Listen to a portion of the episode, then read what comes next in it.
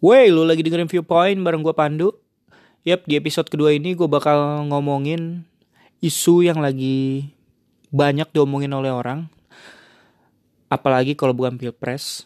17 April, rakyat Indonesia akan memilih presiden untuk uh, lima tahun ke depan periode 2014 eh 2019 2024 dan juga yang tidak kalah penting adalah ada pemilihan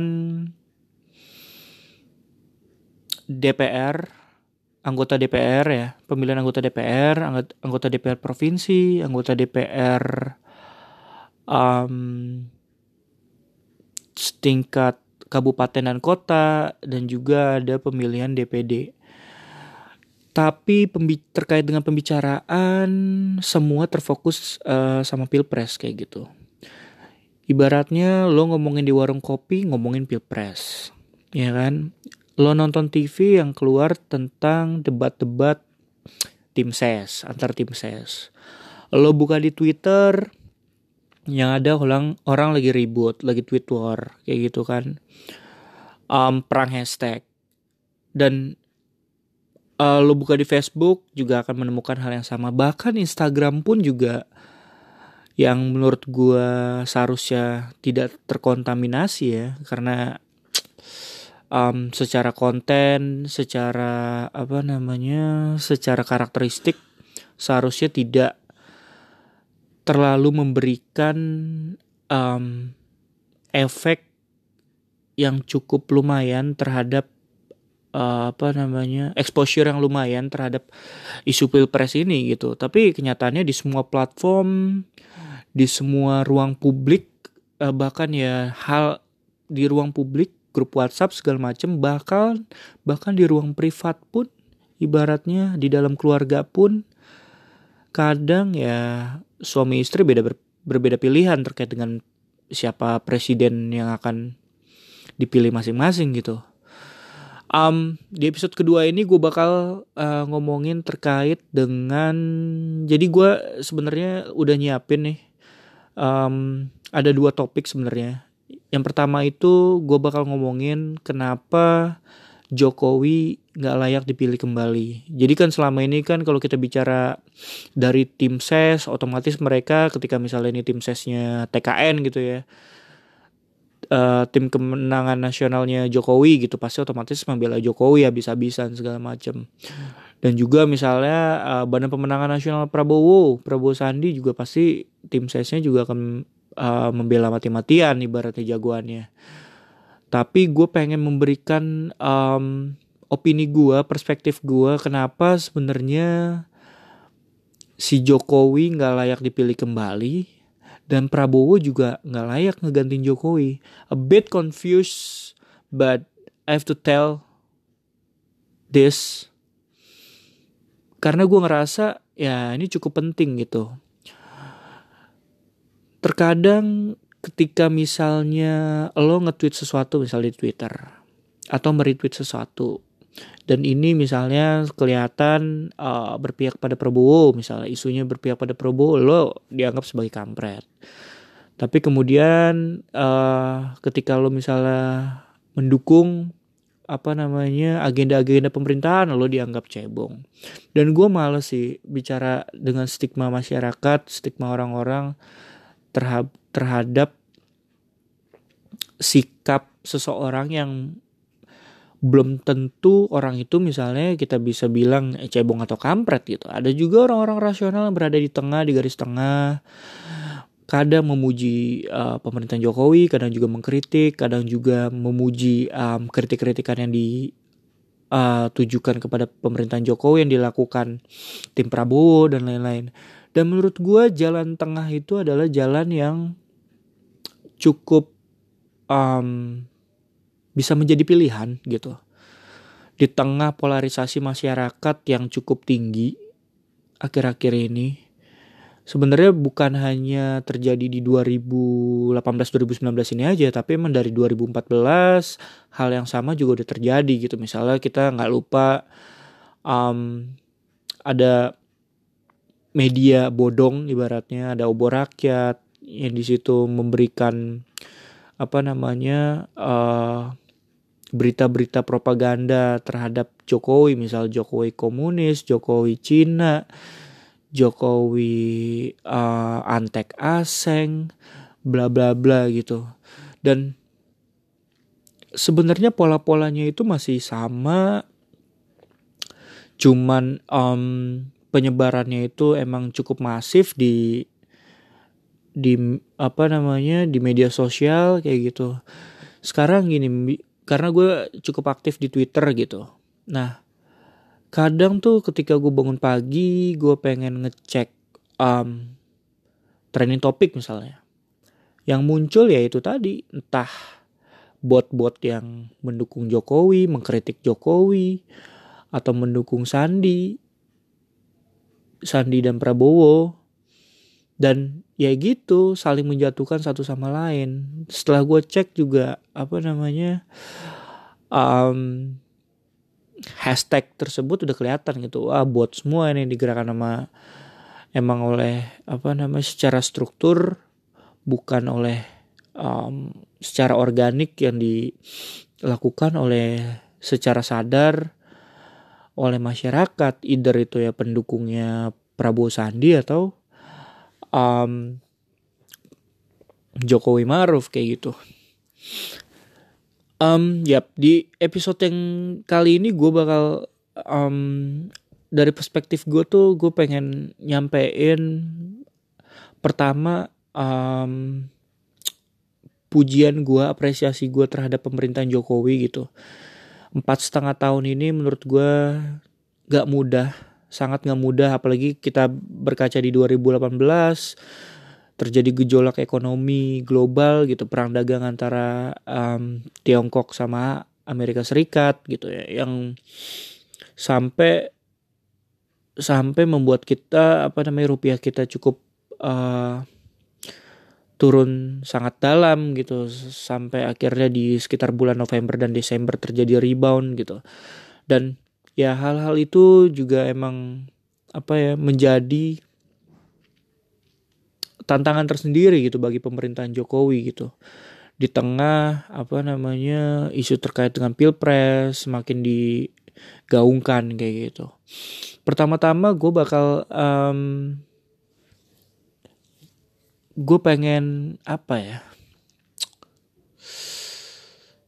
pengen mengkritik uh, pengen memuji dulu sih sebenarnya pengen memberikan apresiasi terhadap beberapa kondisi gitu kayak misalnya inflasi yang cukup stabil um, angka kemiskinan yang terus turun dari tahun ke tahun rasio gini yang semakin menurun artinya ketimpangan masyarakat um, semakin gapnya itu semakin tipis kayak gitu.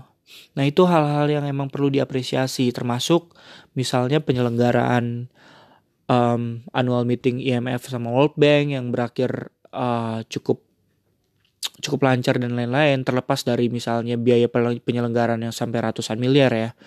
Tapi kalau bicara tingkat apresiasi dunia terhadap penyelenggaraan event tersebut cukup bagus kayak gitu. Misalnya juga kita ada Asian Games yang menurut gue itu tidak mudah gitu untuk menyelenggarakan event tersebut. Karena terakhir kali kita menyelenggarakan event tersebut kalau nggak salah tahun 62 gitu. Saat Soekarno masih uh, tahun 62 uh, iya ya tahun 62 kalau nggak salah. Saat Soekarno masih menjadi presiden gitu saat itu. Jadi sebenarnya banyak hal gitu yang kalau kita pengen mengapresiasi kinerja Jokowi misalnya pembangunan infrastruktur yang cukup masif um, terlepas dari beban yang emang harus ditanggung ketika misalnya melakukan ekspansi jor-joran terhadap pembangunan infrastruktur juga misalnya hal-hal terkait dengan pembebasan lahan yang misalnya di beberapa tempat cukup ada pertentangan kayak gitu. Tapi visi dan misi Jokowi terhadap pembangunan itu menurut gue cukup bagus, cukup bagus, cukup bisa diapresiasi. Gue nggak menilai produktivitas terhadap uh, apa namanya terhadap ekonomi itu sendiri gitu. Jadi misalnya digadang-gadang misal pembangunan infrastruktur bisa memberikan uh, efek ekonomi yang cukup signifikan dalam rentang waktu satu misal satu satu sampai tiga tahun dan lain-lain gue nggak membicarakan itu gitu karena kalau kita berkaca terhadap uh, pertumbuhan ekonomi misalnya. Kita nggak bisa menyatakan kalau misal pertumbuhan ekonomi di era Jokowi itu mengalami stagnasi gitu. Tapi ada pertumbuhan tapi emang tipis kayak gitu. Sebenarnya banyak faktor juga yang mempengaruhi itu gitu. Misalnya kalau nggak salah di 2018 Khotib Basri itu pernah menulis di Kompas terkait dengan visi misi atau enggak program-program infrastruktur yang dijalankan pemerintahan Jokowi. Nah, dalam opini tersebut uh, Khotib Basri itu mengkritik kalau misalnya pembangunan infrastruktur itu nggak bisa uh, memberikan dampak perekonomian secara cepat gitu. Kalau misalnya um, digadang-gadang kalau misalnya pembangunan infrastruktur bisa mengurangi biaya uh, distribusi, logistik dan lain-lain, uh, itu benar. Tapi dalam jangka pendek, kritiknya itu kalau misalnya dalam jangka pendek, nah apa gitu yang harus ditekankan? Misalnya kayak ada dana desa, apakah dana desa itu implementasi cukup baik, pelaporan cukup baik, dan semua bisa dipertanggungjawabkan gitu. Jadi artinya pembangunan infrastruktur ini bisa memberikan efek ekonomi dalam jangka panjang gitu. Tapi kalau kita bicara pertumbuhan ekonomi, um, dalam kritiknya pertumbuhan ekonomi itu tidak bisa ditunggu. Artinya perlu ada program juga yang cukup uh, apa namanya memberikan efek di sektor real gitu. Jadi misalnya dana desa, penggunaan dana desa dan lain-lain. Apakah misalnya um, dana-dana yang dikucurkan di desa-desa ini bisa memberikan efek ekonomi bagi desa tersebut, misalnya pembangunan jalan. Apakah uh, apa namanya perputaran uang itu bisa di terjadi di desa tersebut, misalnya kayak apa namanya bangun jalan butuh material materialnya dibeli di eh, desa-desa tersebut. Atau enggak uh, pembangunan irigasi. Apakah perputaran uang itu terjadi di desa tersebut sehingga bisa meningkatkan pertumbuhan ekonomi yang sifatnya jangka pendek. Nah, itu sendiri yang menjadi kritik terhadap pemerintahan Jokowi saat itu yang ditulis oleh uh, Khatib Basri kayak gitu. Menurut gue masuk akal karena kalau misalnya digadang-gadang infrastruktur bisa memberikan efek eko ekonomi yang cukup signifikan ya nyatanya dalam 4 tahun ini ya angkanya itu juga ada pertumbuhan tapi nggak cukup signifikan cenderung tipis-tipis terlepas dari uh, adanya gejolak ekonomi dunia ya akibat perang dagang dan lain-lain. Bahkan di 2018 pun uh, rupiah cukup tergerus sangat dalam kayak gitu. Uh, cuma dia kira-kira ya di November dan Desember kan terjadi uh, rebound kayak gitu. Uh, hal-hal itu yang kemudian hmm, bisa. Kayak misalnya uh, juga beberapa lembaga rating memberikan apresiasinya misalnya uh, kayak Moody's, Fitch, uh, S&P gitu menaikkan apa namanya peringkat utang negara kayak gitu. Sehingga memberikan apa namanya lampu hijau lah bahasanya untuk para investor untuk datang ke Indonesia terkait dengan upgrading dari rating-rating yang mereka berikan terhadap pemerintah Indonesia kayak gitu. Nah itu hal-hal yang perlu dan bisa diapresiasi gitu. Kayak misalnya beberapa um, capaian lainnya misalnya di Kementerian Keuangan, Kementerian Keuangan misalnya klaimnya itu di 2018 itu melebihi target target penerimaan negara. Kayak gitu bahkan sampai 100 sekian persen. Kalau emang itu benar ya itu kita harus apresiasi. Tentu kerja-kerja yang dilakukan oleh Pak uh, oleh Bu Sri Mulyani. Misalnya Bu Retno Marsudi juga perlu sangat perlu diapresiasi gitu. Terkait dengan agenda perdamaian yang pemerintah Indonesia lakukan gitu. Terhadap misalnya terakhir uh, di Rohingya kayak gitu. Cuma Indonesia loh yang bisa uh, bertemu dengan apa siapa namanya pemimpin uh, Myanmar itu Asun Ki uh, whatever. Pokoknya itu yang memberikan Nobel perdamaian itu eh mendapatkan Nobel perdamaian tapi kalau nggak salah gue lupa apakah dicabut atau enggak Nobel perdamaian tersebut akibat uh, protes dari negara-negara di dunia terhadap upaya untuk bahasanya penghilangan etnis uh, Muslim di Rohingya kayak gitu. Kemudian um, Bu Susi Pujastuti otomatis media darling kerja kerjanya nyata dan sangat bisa dipertanggungjawabkan dan diakui dunia yang jelas gitu kerja kerjanya gitu um, menurut gue di awal awal gue cukup skept cukup, cukup skeptis sih dengan misalnya penenggelaman kapal dan lain-lain. Tapi gue pernah um, tonton uh, interviewnya dia kalau nggak salah. Dia diundang ke salah satu universitas di Amerika Serikat kalau nggak salah. Di Amerika Serikat ya. Um, dalam diskusi itu Bu Susi itu menjabarkan step by step apa yang dilakukan oleh pemerintah Indonesia dalam mendorong peningkatan ikan dan membasmi illegal fishing. Menurut gue itu keren banget sih. Gue 30 sampai 40 menit lah kalau nggak salah wawancaranya itu. Gue sangat emes gitu dengan apa yang dilakukan Bu Susi gitu. Dan ya bukan sekedar ngomong aja gitu tapi emang diakui dunia kerja kerjanya jelas ekspor ikan apa namanya ekspor ikan eh, tingkat konsumsi ikan di dalam negeri juga meningkat kayak gitu. Ekspor juga seharusnya meningkat gue nggak tahu angka pastinya. Tapi menurut gue pembantu pembantu presiden ini ya, ada yang perlu diapresiasi ada juga yang perlu dikritik. Karena misalnya apa namanya mengalami ketidaksinkronan atau misalnya menteri-menteri yang menurut gue cukup lemah terhadap ya menteri-menteri yang cukup lemah kinerjanya sehingga menurut gue menjadi uh, catatan merah bagi pemerintahan Jokowi. Misalnya menteri perdagangan di 2018 itu kita mengalami defisit perdagangan 8, uh, 52 miliar dolar dan itu merupakan defisit transaksi perdagangan yang terbesar sepanjang sejarah.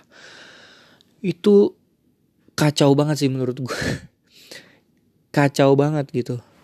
Kayak misalnya gue gus um, gue cukup uh, mencari tahu gitu, apakah defisit ini terjadi karena perang dagang Amerika Serikat sama Tiongkok tapi kenyataannya kalau nggak salah uh, eh, gue sempat nulis di blog ada lembaga uh, penelitian kalau nggak salah di Illinois uh, University kalau nggak salah ya.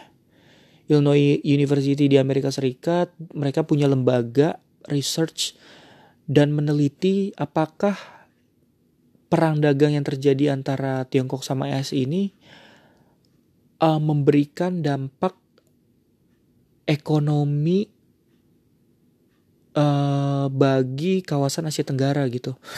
Nah dalam laporan itu um, dari uh, beberapa negara yang dijadikan sampel cuma Indonesia aja di situ yang tidak bisa mengambil keuntungan dari perang dagang antara Tiongkok dan AS kayak gitu untuk kawasan Southeast Asia ya. Karena ada beberapa negara kalau nggak salah di situ yang dijadikan sampel. Misalnya Thailand Malaysia um, Singapura gue lupa apakah masuk atau enggak intinya beberapa sampel di situ. Nggak semua negara dari uh, Asia Tenggara sih.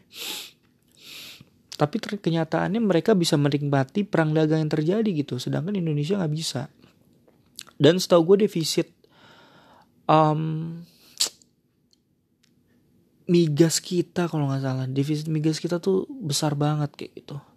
Untuk tahun 2018 sehingga akhirnya menjadi beban bagi uh, perdagangan Indonesia gitu. Dan terlepas dari itu kayak um, kembali ke topik gitu. Kayak misalnya kenapa gua nggak memilih Jokowi misalnya? Atau enggak kenapa misalnya Jokowi itu nggak layak dipilih kembali. Sebenarnya ada beberapa hal. Pertama terkait dengan penegakan hak asasi manusia. Di 2014 Jokowi itu menggadang-gadang bakal menyelesaikan pelanggaran-pelanggaran HAM, kejadian-kejadian HAM yang udah lalu-lalu kayak gitu. Tapi selama prosesnya 4 tahun setengah ini ya akhirnya ya kita lihat sendiri aja orang-orang di sekeliling Jokowi pun diduga terlibat dalam pelanggaran HAM kayak gitu Hendro Priyono, um, Wiranto, bahkan sekarang yang terakhir adalah uh, Mugdi PR ya, Mugdi PR yang salah satu dianggap sebagai dalang uh, pembunuhan Munir kayak gitu. Jadi sebenarnya menurut gua Jokowi itu cukup terbelenggu, bukan gimana ya? Cukup uh, geraknya itu cukup nggak bebas gitu ketika membicarakan ham jadi cukup gagap gitu ketika ketika membicarakan ham ketika misalnya di 2014 ini ada apa nama istilah laser of evil kayak gitu. Misalnya antara Jokowi yang dianggap sebagai uh, tokoh yang bisa membawa perubahan terhadap uh, apa namanya Indonesia misalnya dapat juga memperjuangkan agenda-agenda HAM karena aktivis HAM misalnya menilai otomatis misalnya uh, Prabowo itu dianggap terlibat dalam penghilangan sejumlah aktivis tahun 98 kayak gitu. Nah, ketika harapan-harapan itu muncul di tahun 2014 dan aktivis-aktivis HAM bahkan secara tegas beberapa aktivis HAM secara tegas mendukung uh, Jokowi, tapi kenyataannya empat tahun setengah ini tidak memberikan dampak yang signifikan gitu terhadap kemajuan kasus-kasus um, hak asasi manusia gitu. Justru menurut gue jalan di tempat gitu. Bahkan di salah satu interviewnya Haris Azhar bilang kalau kalau misalnya ya antara jokes untuk 2019 antara Jokowi sama Prabowo ya sama-sama aja gak ada yang bisa diharapkan kayak gitu. 2000 ah misalnya Prabowo otomatis dengan uh, track recordnya dia secara individu dan Jokowi ini selama memerintah ya tidak ada kemajuan yang sangat signifikan. Misalnya aksi-aksi kamisan misalnya tidak diselesaikan aksi kamisan misalnya yang udah berjalan bertahun-tahun juga nggak bisa diselesaikan. Kasus-kasus uh, pelanggar pelanggaran ham misalnya Talang Sari um, Tanjung Priuk atau penghilangan aktivis nggak bisa diselesaikan secara lebih real. Bahkan di 2004 di 2004 kasus Munir pun nggak bisa diselesaikan. Dan bahkan yang um, menurut gue cukup stag, uh, stagnan ya perkembangan kasus uh, novel Baswedan gitu. Dan itu menurut gue bisa menjadi alasan yang sangat straight to the point untuk bilang gue gak akan milih lagi Jokowi kayak gitu. Untuk 2019 kayak gitu. Karena um, gue ngerasa ketika membicarakan ham ya Jokowi gagap aja gitu. Sangat gagap. Karena ya dia dikelilingi juga dengan orang-orang yang sebenarnya tidak clear terhadap ham Kemudian um, alasan kedua misalnya. Pemilihan Maruf Amin, Kiai Maruf Amin. Gue cukup ngikutin prosesnya ketika misalnya um, gue punya beberapa teman lah intinya yang berada di lingkaran gue nggak mau bilang lingkaran istana ya apa ya intinya punya ya cukup dipercaya lah dia cukup dekat dengan beberapa orang yang ada di istana kayak gitu ketika misalnya proses pencalonan uh, pencalonan uh, Mahfud MD itu dilakukan oleh didorong-dorong oleh beberapa aktivis yang berada di istana gitu. Tapi kenyataannya um, Jokowi memilih untuk berkompromi gitu dengan partai-partai pendukungnya dan lagi-lagi ini Jokowi di sini terbelenggu juga dengan banyaknya kepentingan partai politik yang mendukung uh, beliau untuk 2019. Kalau nggak salah tuh ada sekitar 9 atau 10 deh, 10 partai yang mendukung Jokowi. Jadi akhirnya Jokowi itu menurut gua kurang nyaman terhadap terpilihnya Maruf Amin kayak gitu. Pertama oke okay, dianggap kayak misalnya sebelumnya Jokowi diserang anti Islam, anti uh, ulama dan lain-lain. Dengan munculnya Kiai Maruf Amin ya isu tersebut nggak benar-benar hilang tapi uh, setidaknya itu cukup uh, menggerus bukan menggerus cukup berkurang lah kalau misalnya dibandingin sebelum-sebelumnya. Itu poin plusnya gitu. Tapi dari sisi parpol ya cukup pragmatis saja kalau misalnya mendukung Mahfud MD ya di 2024 mereka ini dapat apa gitu kan? Karena otomatis Mahfud MD itu mengambil keuntungan dari posisinya sebagai calon wakil presiden. Kalau misal terpilih jadi wakil presiden. Dia kerja dapat exposure dari media di 2024 otomatis akan menurut gua ya akan maju pasti sebagai presiden dan kemudian partai-partai pendukungnya mikir dong lah terus gue selama ini ngedukung Jokowi gue nggak bisa mendorong kader-kader gue untuk maju dong. Karena kan posisinya Mahfud MD uh, saat ini kan uh, nggak tergabung dalam partai politik walaupun walaupun memang um, apa namanya memiliki background uh, parpol kalau nggak salah ya dulu di PKB kalau nggak salah kan uh, Prof. Mahfud ini. Um, jadi seperti itu. Jadi kepentingan-kepentingan itu yang akhirnya menurut gua menjadi alasan kenapa mungkin uh, Jokowi ini nggak layak dipilih kembali gitu. Hal-hal yang kompromistis um, penegakan hukum yang um, penegakan hukum berjalan tapi di beberapa di beberapa lapisan mengalami stagnasi kayak gitu. Misalnya perkembangan kasus Novel Baswedan juga apa namanya uh, penyelesaian kasus-kasus HAM pelanggaran HAM yang tidak diselesaikan. Dan itu sih menjadi poin-poin yang menjadi kelemahan Jokowi gitu. Um, ya I think itu sih.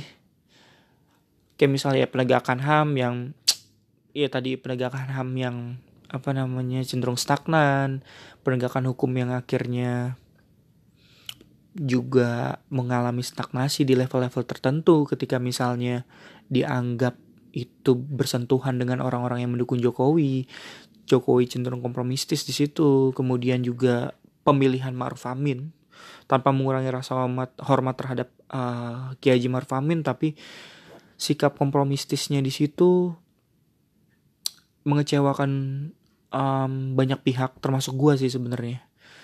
Jadi menurut gue ada tiga alasan itu yang membuat Jokowi nggak layak dipilih kembali untuk 2019 um, di episode setelah ini gue bakal ngejelasin juga kenapa misalnya Prabowo nggak layak juga ngegantiin Jokowi atau nggak layak juga menjadi um, presiden 2019-2024. Yap, I think that's it um, untuk episode kedua. Semoga bisa nggak tau lah gue. Ini cuma perspektif gue aja. Semoga ada yang denger. Di episode pertama gue bilang gitu kan, semoga ada yang denger. Di episode kedua ini juga ya semoga ada yang denger pandangan-pandangan gue perspektif gue terhadap apa yang sebenarnya gue pikirin terhadap pilpres. Karena gue di Twitter gue apa namanya jarang juga ngomongin secara lebih detail terkait dengan pilpres. Karena gue udah malas aja gitu karena bersentuhan dengan buzzer-buzzer ini yang lama-lama semakin memuakan dan semakin tidak tertolong ini jadi ya akhirnya menurut gue melalui podcast ini gue bisa menyampaikan pandangan-pandangan gue gitu. Bagi yang mendengar feel free untuk uh, berkomunikasi. Bisa lewat Twitter gue @panduwix. Itu aja sih. Instagram gue ada tapi ya akhir-akhir ini gak aktif. Facebook juga gue nggak terlalu aktif ya. Twitter lah bisa komunikasi di situ.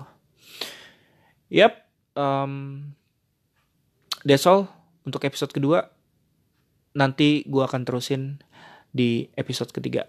Oke okay, bye